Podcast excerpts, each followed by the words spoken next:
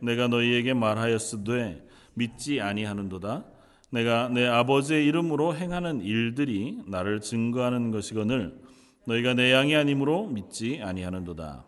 내 양은 내 음성을 들으며 나는 그들을 알며 그들은 나를 따르느니라. 내가 그들에게 영생을 주노니 영원히 멸망치 아니할 것이요 또 그들을 내 손에서 빼앗을 자가 없느니라. 그들을 주신 내 아버지는 만물보다 크심에 아무도 아버지 손에서 빼앗을 수가 없느니라. 아멘. 아, 수요 예배 나오신 여러분들을 환영합니다. 아, 가끔 가끔 제가 수요 예배 때 이 말씀을 어, 전하려고 섰다가 마음이 아, 이렇게 낙심되는 때가 요즘은 종종 있습니다. 아, 이제 뭐 방학도 되고 했으니까 옆에 있는 우리 성도들 격려해서 우리 수요 예배 자리에 좀 나오십시다. 그렇게 권면 어, 해주시면 좋겠습니다. 저도 광고하지만 어, 일주일에 하루가 아니라 그래도 수요일 날도 함께 말씀을 나누는 은혜들이 그 교회 간데 어, 일어날 수 있었으면 좋겠다 생각이 어, 되었습니다. 어, 어, 지난 주간에 뭐 잘들은 전혀 어, 잘 뭐 모르시는 일들일 수도 있겠지만 미국 프로농구 NBA라고 하는 프로농구의 결승전 마지막 경기가 아, 있었습니다. 뭐 그 얘기를 하려는 건 아니고요. 제 운동을 좋아하는 사람이어서 어, 그런 스포츠를 보면 참 즐겁습니다. 이유는 단 한 가지입니다. 어, 뭐한 가지는 아니겠지만 어, 결과를 예측할 수 없다는 거죠. 굉장히 실력이 뛰어나고 전혀 상대가 될 것 같지 않은 뭐 전혀 그렇진 않겠지만 그래도 이미 뭐 이 정도쯤이면 결과를 뻔히 알 수 있겠다 싶은 경기도 때로는 전혀 정반대의 결과가 나오기도 하고 또 특별히 단체 운동인 경우에는 어, 그 사람들이 함께 힘을 합해서 어, 싸우게 되면 아주 잘하는 사람들이 모인 그 팀보다 훨씬 더 월등한 실력을 내기도 하는 것이어서 그런 경기를 보면 아, 때로는 이렇게 어, 묘한 즐거움이 있고 기쁨이 있는 것을 봅니다. 어, 그러니까 결정되지 않은 우리가 딱 무엇인가를 보고 그 결과가 예측되지 않은 것이 스포츠의 즐거움이라면 그러나 또 반대로 어, 우리가 우리의 감각과 우리가 알고 있는 것들을 신뢰하지, 아, 신뢰하지 말아야 할 때도 있다고 하는 이야기들을 듣습니다. 마침 오늘 헬기 조정하시는 우리 어, 이 선생님 오셨는데요. 비행하시는 분들이 그렇다면서요. 조정관을 잡고 어, 비행을 할 때에 자기 감각만을 가지고 모든 것에 의지해서 비행할 수는 없다. 그러니까 그게 주는 착시, 뭐 착각 그런 것들이 너무 많아서 내 감각도 물론 중요하지만 비행기 계기판이 가려, 가르쳐 주는 것들 그것들을 신뢰하고 내가 이 비행기를 운전할 때 뭐 조정할 때 어, 안전하게 조정할 수 있다는 겁니다. 그러니까 내가 볼 때는 좀 다른 것 같아도 그래도 신뢰할 만한 그것을 온전하게 신뢰할 때 바른 길을 갈 수 있다고 하는 것입니다. 왜 이런 얘기를 하냐면 하나님을 믿는 신앙이라고 하는 것이 하나님이 주신 말씀을 신뢰할 때 우리는 온전히 그 길을 걸어갈 수 있기 때문에 그렇습니다. 우리 인간이 내가 가지고 있는 나의 감각 혹은 내가 가지고 있는 뭐 믿음, 확신 이런 것들을 신뢰하기 시작하면 물론 그런 것들이 우리의 신앙생활에 굉장한 도움을 주기는 하지만 그것이 절대적인 신뢰 요소가 되지 못한다고 하는 사실 우리가 이해하지 않으면 차칫 실족하고 넘어지게 되어질 가능성이 높다는 것입니다.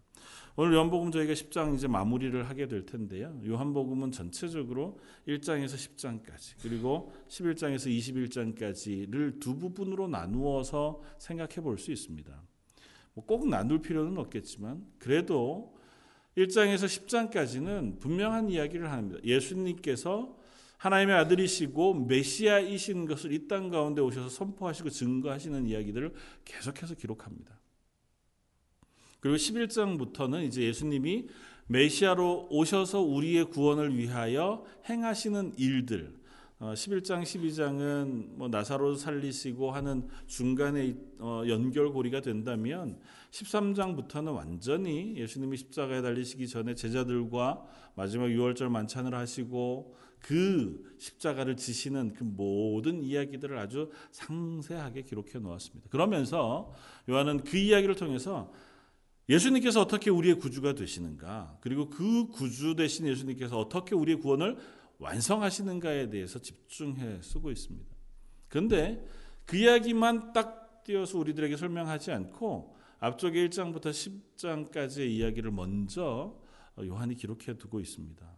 그건 그냥 예수님께서 십자가 지시기 전까지 3년여 간 동안을 공생애 기간 동안에 사셨기 때문에 뭐 그 이야기 skip하고 갈 수 없으니 그 이야기를 또 기록해 두겠습니다. 뭐 그런 의미에서 기록한 건 아니에요. 이 앞장의 1장서부터 10장까지의 이야기가 우리들에게 꼭 필요한 이유가 있습니다. 그건 뭐냐 하면 오늘 본문 말씀이 우리에게 그것을 가르쳐 줍니다. 예수님께서 어, 수전절, 수전절은 전에 말씀드린 것처럼 어, 하누카라 그래서 이스라엘이 예루살렘 성전을 수복하고 사, 새로 고쳐서 하나님 앞에 봉헌해 드린 것을 기념하는 절기입니다. 그러니까 성경 하나님께서 이스라엘 백성에게 제정해 주신 것은 아니지만 그러나 이스라엘이 하나님 앞에 성전을 회복하고 그것으로 기념하여 지키는 어, 절기여서 뭐 현대역으로 따지면 12월 25일쯤이라고 제가 말씀을 드렸죠. 그러니까 그 절기 즈음에 예수님께서 예루살렘 성전에 올라가십니다. 그리고 그곳에서 또 말씀을 가르치고 계십니다. 그곳에서 유대인들과 또다시 이야기를 하고 계시는 와중에 이 유대인들이 예수님을 애워싸고 질문합니다. 24절. 당신이 언제까지나 우리 마음을 의혹하게 하려 하나이까 그리스도면 밝히 말씀하소서. 이제 어, 겉 언저리만 돌지 말고 아주 단호하고 단도직입적으로 당신이 메시아인지 아닌지 나에게 알려주십시오. 우리들에게 얘기해 주십시오. 그렇게 얘기해요. 예수님의 대답이 뭐냐 하면 내가 너희에게 말하였을 때 믿지 아니하는도다.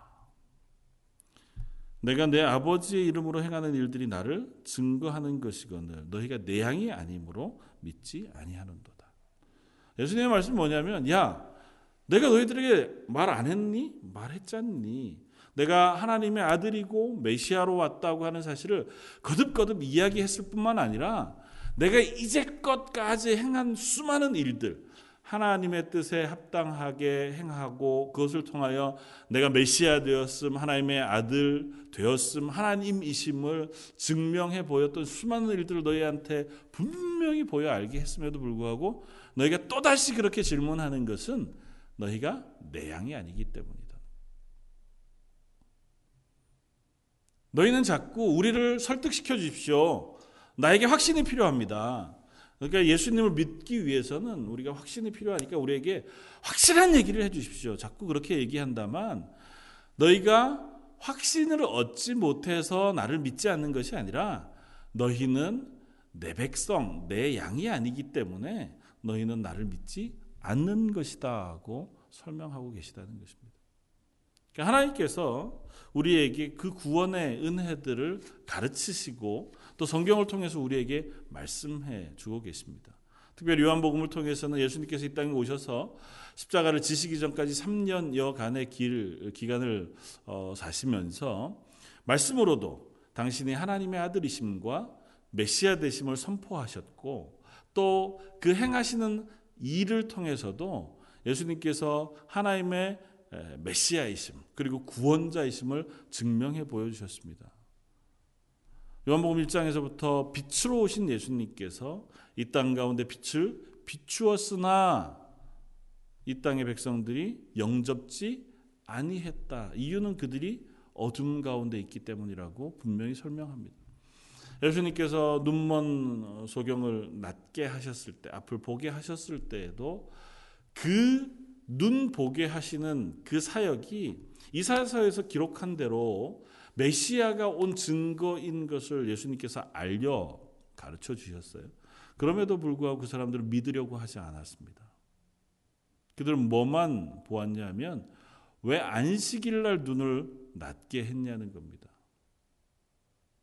예수님이 오병이어로 떡을 먹이셨을 때에도 내가 생명의 떡이다. 내 생명을 주어 너희로 하여금 살게 하는 생명의 떡이 되었다고 하는 사실을 선포에 가르쳐 주셨음에도 불구하고 그들은 예수님의 말씀에 귀 기울여 듣지 않습니다. 예수님을 통해서 내가 새 생명을 얻고 예수님을 통하여 내가 새 마음을 얻고 그 구원받은 하나님의 자녀가 되어야겠다고 하는 자리에 서지 않습니다. 여전히 또 예수님을 쫓아 다니면서 예수님을 어떻게 책 잡을 것인가, 왜 안식일날 그런 일을 했는가, 정말 당신이 그 하나님의 보내신 메시아가 맞는가, 그렇다면 증명해 보아라. 뭐 계속해서 오늘 이 말씀도 마찬가지예요. 수전절 예수님이 이 예루살렘 성전 어, 가운데 특별히 솔로몬의 어, 그 주랑이 있는 그 곳에서 사람들을 만나고 계십니다.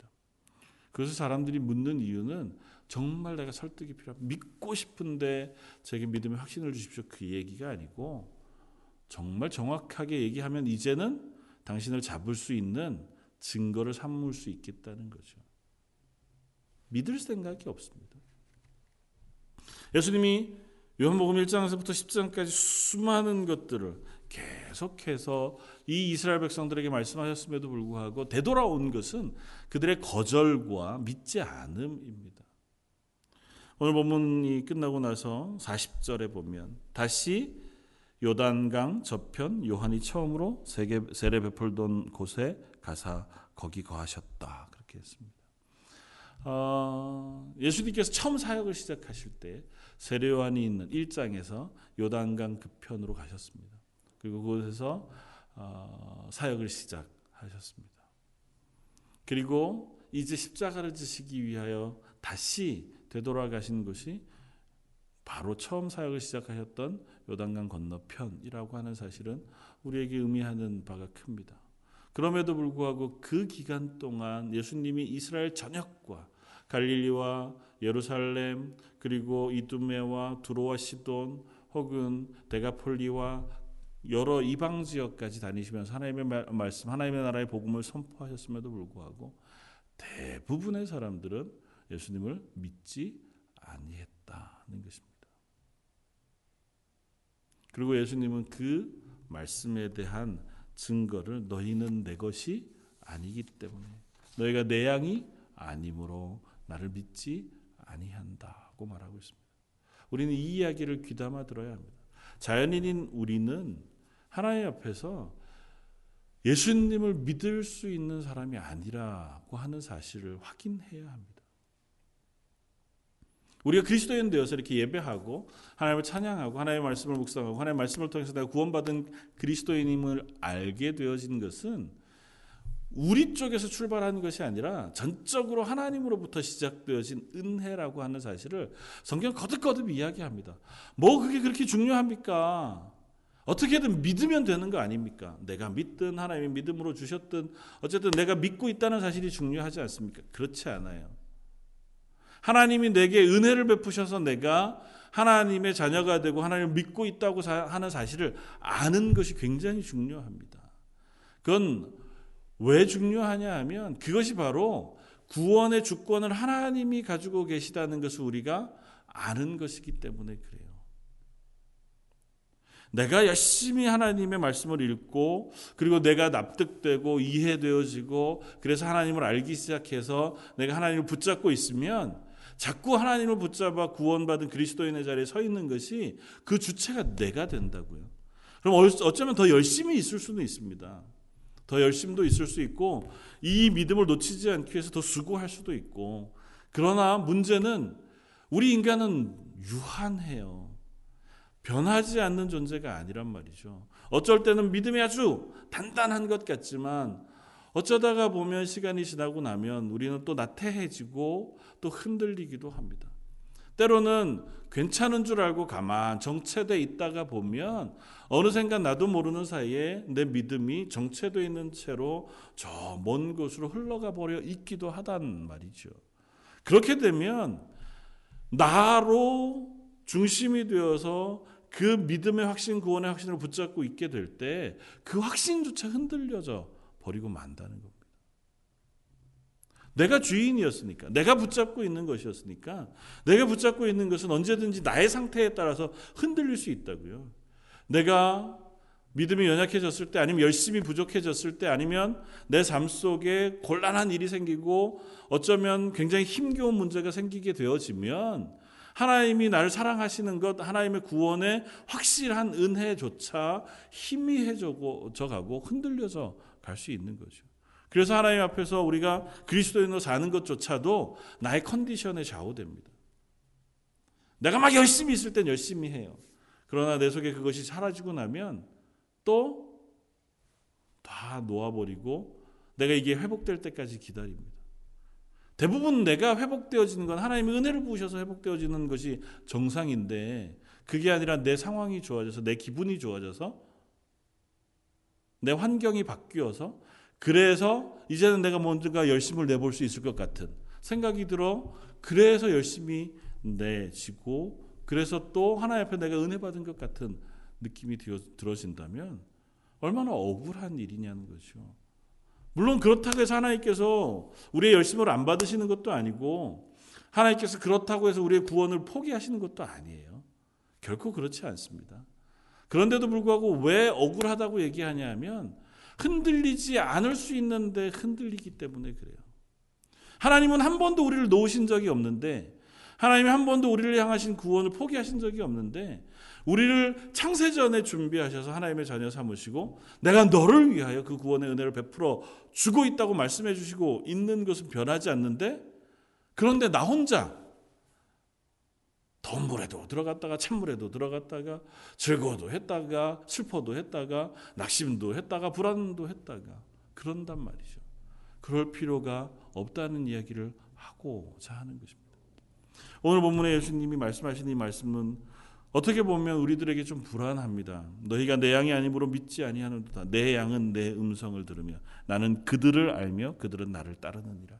지난주 우리가 말씀을 나누었던 것처럼 하나님의 백성 그리스도인들은 하나님을 압니다. 그리고 그 안다는 것은 서로 친밀하게 교제해 감으로 하나님과 동행하는 삶을 살아가는 그와 같은 하나님의 자녀가 되어진 사람들을 하나님의 양이라 그렇게 얘기합니다. 그런데 그 다음에 이렇게 예수님 덧붙여 이야기하십니다. 내가 그들에게 영생을 주노니 영원히 멸망하지 아니할 것이요 또 그들을 내 손에서 빼앗을 자가 없느니라. 한 걸음 더 나아가서 그들을 주신 내 아버지는 만물보다 크심에 아무도 아버지 손에서 빼앗을 수 없느니라. 예수님께서 이 말씀을 통해서 하나님이 선택하신 하나님의 백성을 포기하지 않고 그 구원을 완성하신다고 하는 사실을 완전하게 우리에게 선포해 보여주십니다. 아주 단순화시켜서 얘기하면 구원의 확신이에요. 하나님 우리를 구원하신 그 자들은 하나님께서 결코 실패하시지 않고 하나님의 구원을 완성하시겠다는 것입니다. 로마서 8장에서 얘기하고 있는 것처럼 예수님도 그 말씀을 하세요. 나도 내 양들을 놓치지 않을 것이지만 그 양을 나에게 주시니까 하나님이신데 그 아버지 하나님은 만물보다 크신 전능하신 하나님이셔서 그분이 행하시는 구원은 결코 포기되지 않는다는 것입니다. 너희의 감각을 믿지 말아라. 이스라엘 사람들은 예수님께서 가르치시는 그 가르침을 계속해서 들었습니다. 예수님이 행하시는 이적도 보았습니다. 우리가 생각하기엔 예수님이 행하시는 거 그거 잠깐만이라도 보았다면 아니 그 중에 하나라도 보았다면 어떻게 예수님을 안 믿고 배길 수 있었을까? 오병이어로 5천 명을 먹이셨다는데 야 그 떡 조각을 먹고 예수님을 배반한다는 게 말이나 되나?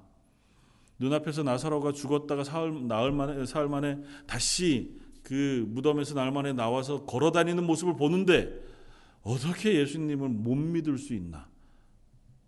그런데 인간이 그렇다고요. 그것을 먹고도 그것을 보고도 예수님을 구주로 영접하지 못한단 말이죠. 우리의 감각은 그렇습니다. 하루아침에 식을 수 있고 하루아침에 변할 수 있어요. 그러니까 내가 쌓은 믿음은 나의 토대가 흔들리면 무너지고 맙니다. 그래서 성경은 누차 얘기하는 거예요. 너의 구원은 하나님이 주시는 것이다. 하나님이 너의 구원의 주인이시다. 그 토대 위에 너의 믿음을 세우라고 자꾸 말씀하시는 거예요. 하나님께서 우리에게 구원의 확신이라는 것에 대해서 말씀하지 않아도 우리가 하나님을 믿고 하나님의 구원을 경험해 나아가는 데는 별로 어려움이 없습니다.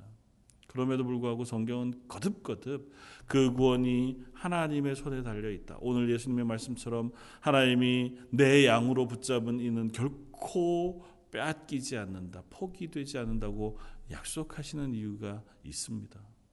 우리로 하여금 흔들리지 않는 확신 가운데 하나님의 사람으로 살 수 있도록 은혜를 베푸시기 위해서예요.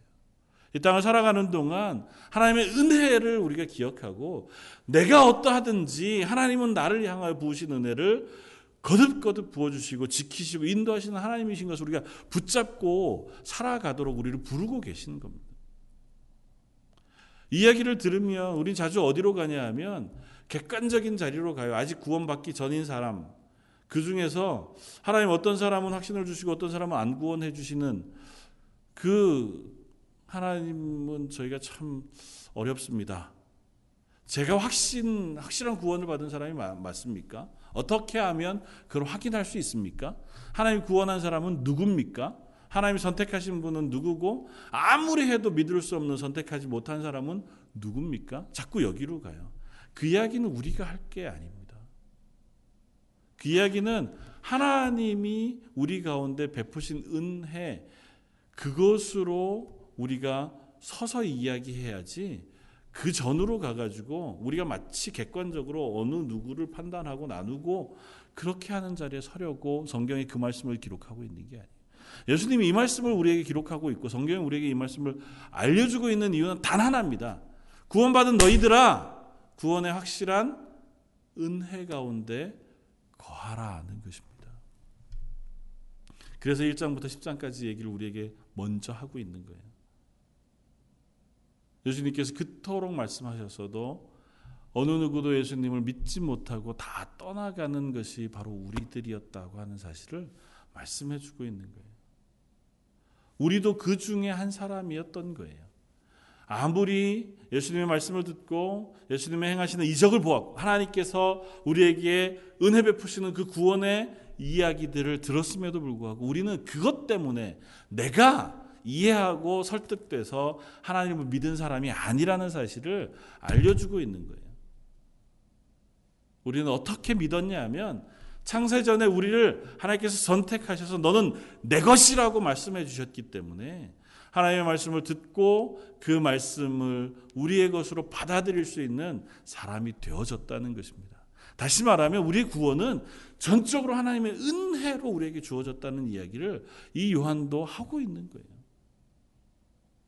저 여러분들이 하나님의 자녀 되어진 것 전적으로 하나님의 은혜라는 사실을 우리가 기억해야 합니다. 우리는 죄인이었는데 우리도 그냥 내버려 두었으면 이 말씀을 듣고도 전혀 반응할 수 없고 믿으려고 하지 않고 호시탐탐 예수님을 십자가에 못 박을 기회만 찾은 그 사람들과 똑같은 존재였음에도 불구하고 어떻게 하나님은 나를 그곳에 두지 않고 예수 그리스도를 내 구주로 믿는 자리에 옮겨 놓으셨는지 하나님의 은혜입니다 하고 하는 자리에 우리를 세우시고 싶어 하시는 겁니다.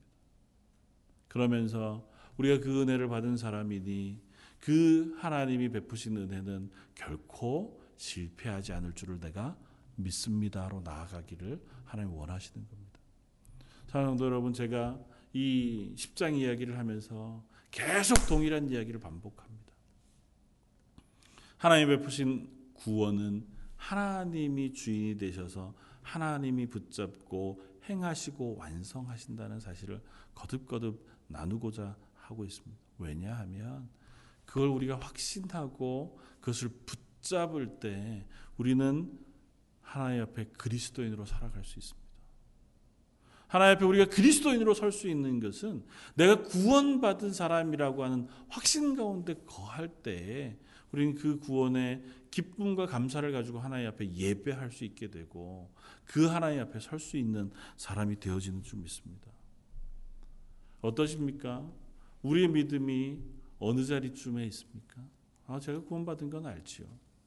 그럼에도 불구하고 우리 속에 혹 기쁨과 감사나 감격과 열심이 사라져 있다면 혹은 그것이 우리 속에 부족하다면 내가 하나님의 은혜로 구원받았다는 사실 그것을 너무 오랫동안 잊어먹고 있었던 것은 아닌지를 우리가 점검해 볼 필요가 있습니다. 아, 내가 예수 믿은 거지가 아니라 하나님이 내게 은혜 베푸셔서 나를 하나님의 자녀 삼아 주셨구나. 그 하는 고백이 우리 속에서 계속 확인되어져야 하는 줄 압니다. 그리고 나서 하나님 제가 그 하나님의 은혜 가운데 계속해서 하나님의 자녀로 살고 싶습니다.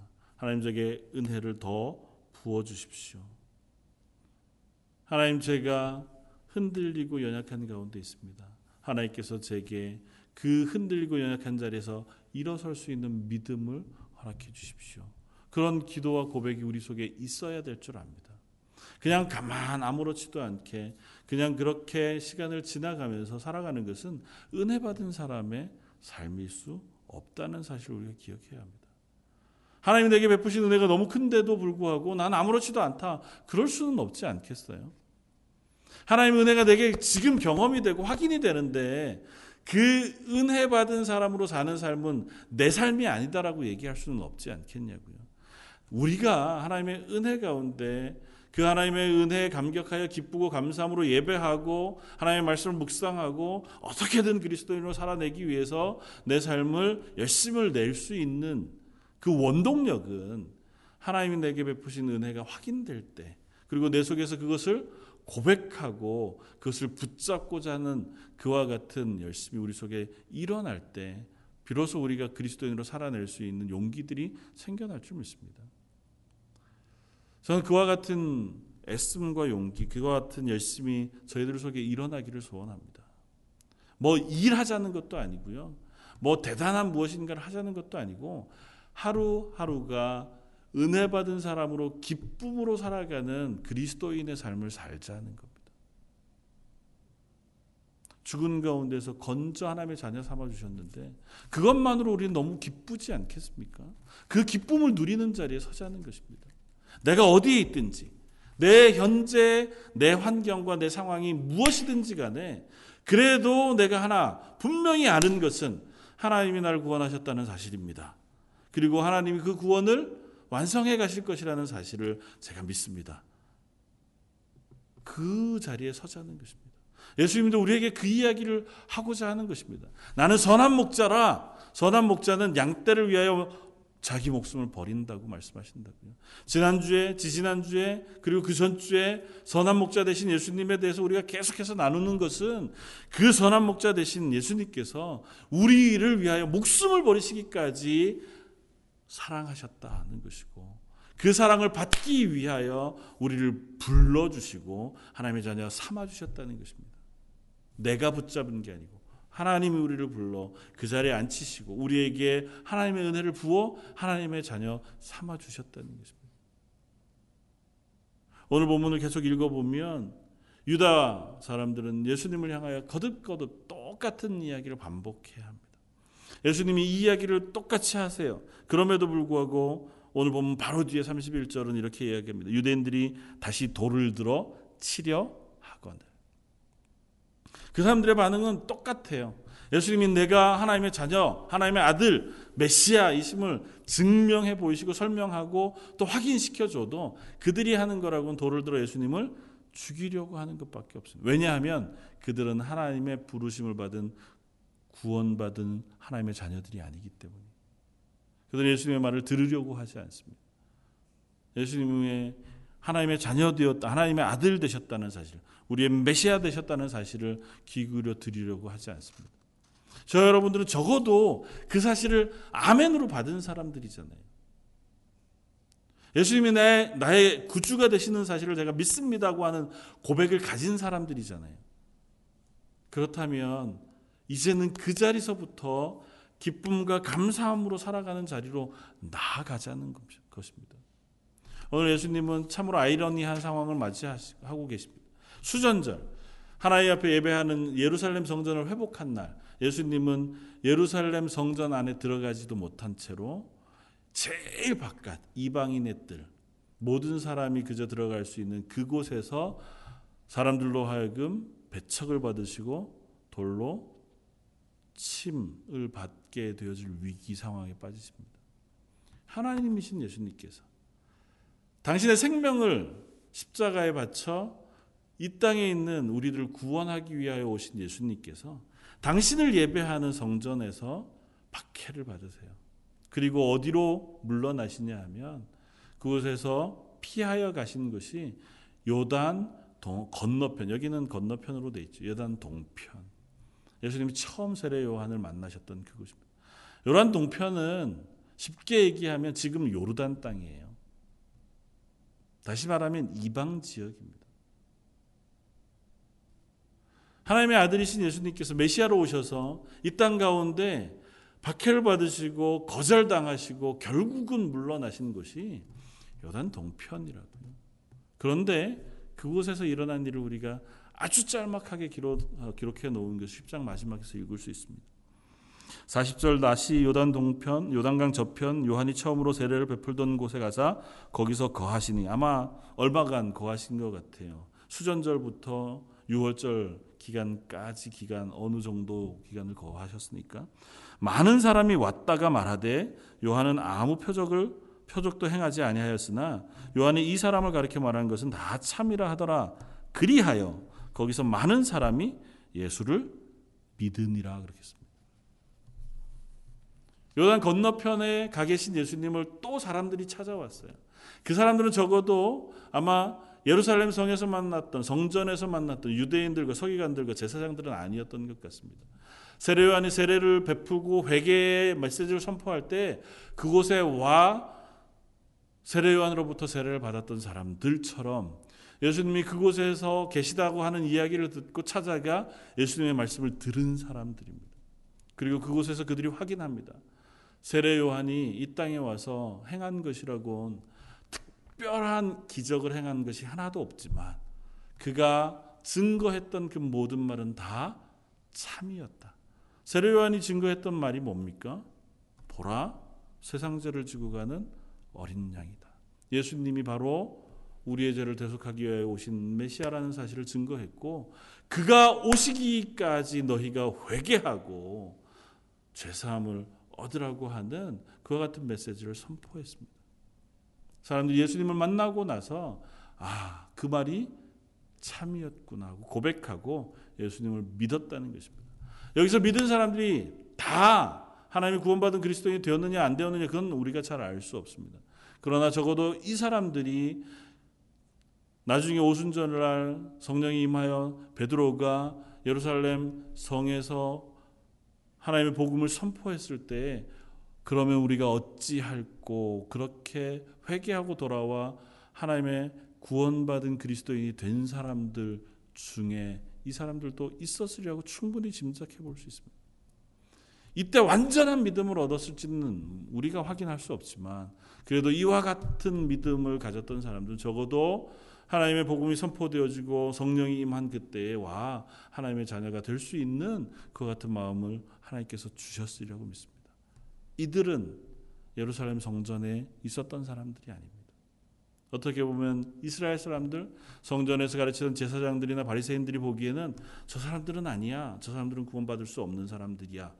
라고 제껴 놓았던 사람들. 어쩌면 이방인들 가운데 일부였을지도 모릅니다.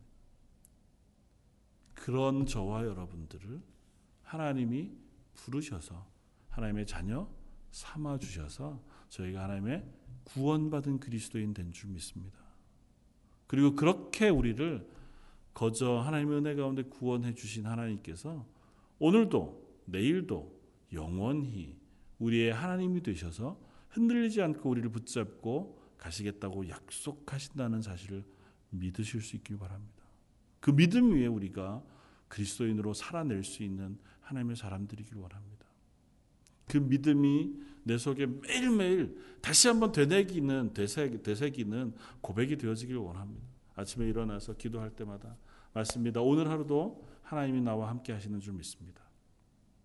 내게 어떤 일이 있어도 내가 낙심할 만한 혹은 내가 회의에 빠질 만한 어떤 일이 있어도 나는 하나님을 향하여 그 믿음이 연약해질지라도 하나님은 나를 향하여 그 구원을 포기하지 않으실 줄을 제가 믿습니다. 그 믿음을 놓치지 않고 살아가게 해 주십시오.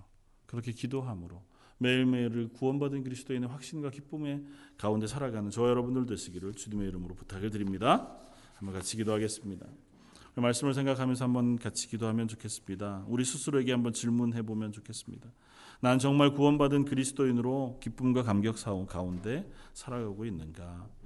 오늘 현재 오늘 하루를 하나님의 구원받은 사람으로 살, 살, 살고 있는가? 그것을 위해서 우리는 하나님의 은혜를 구하고 하나님의 도우심을 구하고 있는가? 아니 그것을 기뻐하고 사모하고 있는가? 하나님 저희에게 그와 같은 마음을 허락해 주십시오. 저희를 새롭게 하셔서 그 구원의 은혜를 저희 속에 확인시켜 주셔서 저희가 매일매일 하나님의 구원받은 그리스도인으로 감사하며 또 힘있게 살아갈 수 있는 사람, 가정, 교회 되게 해주시오. 우리 한 목소리 같이 한번 기도하시겠습니다.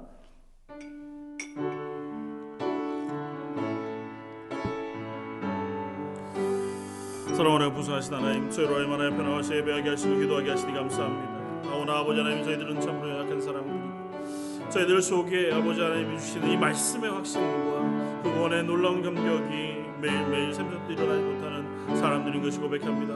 하오리 아버지 하나님 저희들에게 말씀해 주시고 은혜 베풀어 주셔서 저희 심령 가운데 확신 가운데 거할 수 있는 은혜를 부어 주십시오. 그리고 그 확신이 저희들로 하여금 하나님의 자녀로 살아갈 수 있는 용기가 되게 하시고 기쁨과 감사가 되게 하여 주옵소서. 저희의 현재 서 있는 자리는 때로는 위태하고 때로 넘어질만 하며 저희의 아버지 붙잡고 있는 믿음의 그 확신도 연약하지만 하나님은 저희를 놓지 않으시고 저희를 인도하시며 저희를 결국은 하나님의 기뻐하시는 자리로 어, 인도해 주실 줄을 저희가 믿습니다. 매일마다 저희를 새롭게 하시고 저희가 내 말씀해 주시고 은혜를 부으셔서 그와 같은 믿음의 고백들이 저희 런던 제일장로교회에 나눠지게 하시고 그 고백들이 아버지 서로 서로를 격려하여 세울 수 있는 하나님의 교회가 되게 하여 주옵소서. 이 수협에 나온 하나님의 사람들과 그들의 아버지 믿음의 고백을 들으시고 아버지 하나님 앞으로 더욱더 풍성한 믿음의 고백이 저희들 속에 일어나게 하시며 저희 교회 가운데 아버지 하나님 하나님 올려지는 귀한 약속들 있게 하여 주옵소서. 예배를 주님께 탁합니다. 하나님 저희들을 붙잡아 주시옵소서. 하나님 저희들로 하여금 하나님을 예배하는 자리에 서게 하시고 하나님 말씀을 듣게 하시며 하나님의 은혜를 저희로 하여금 또 묵상하게 하십니다. 그럼에도 불구하고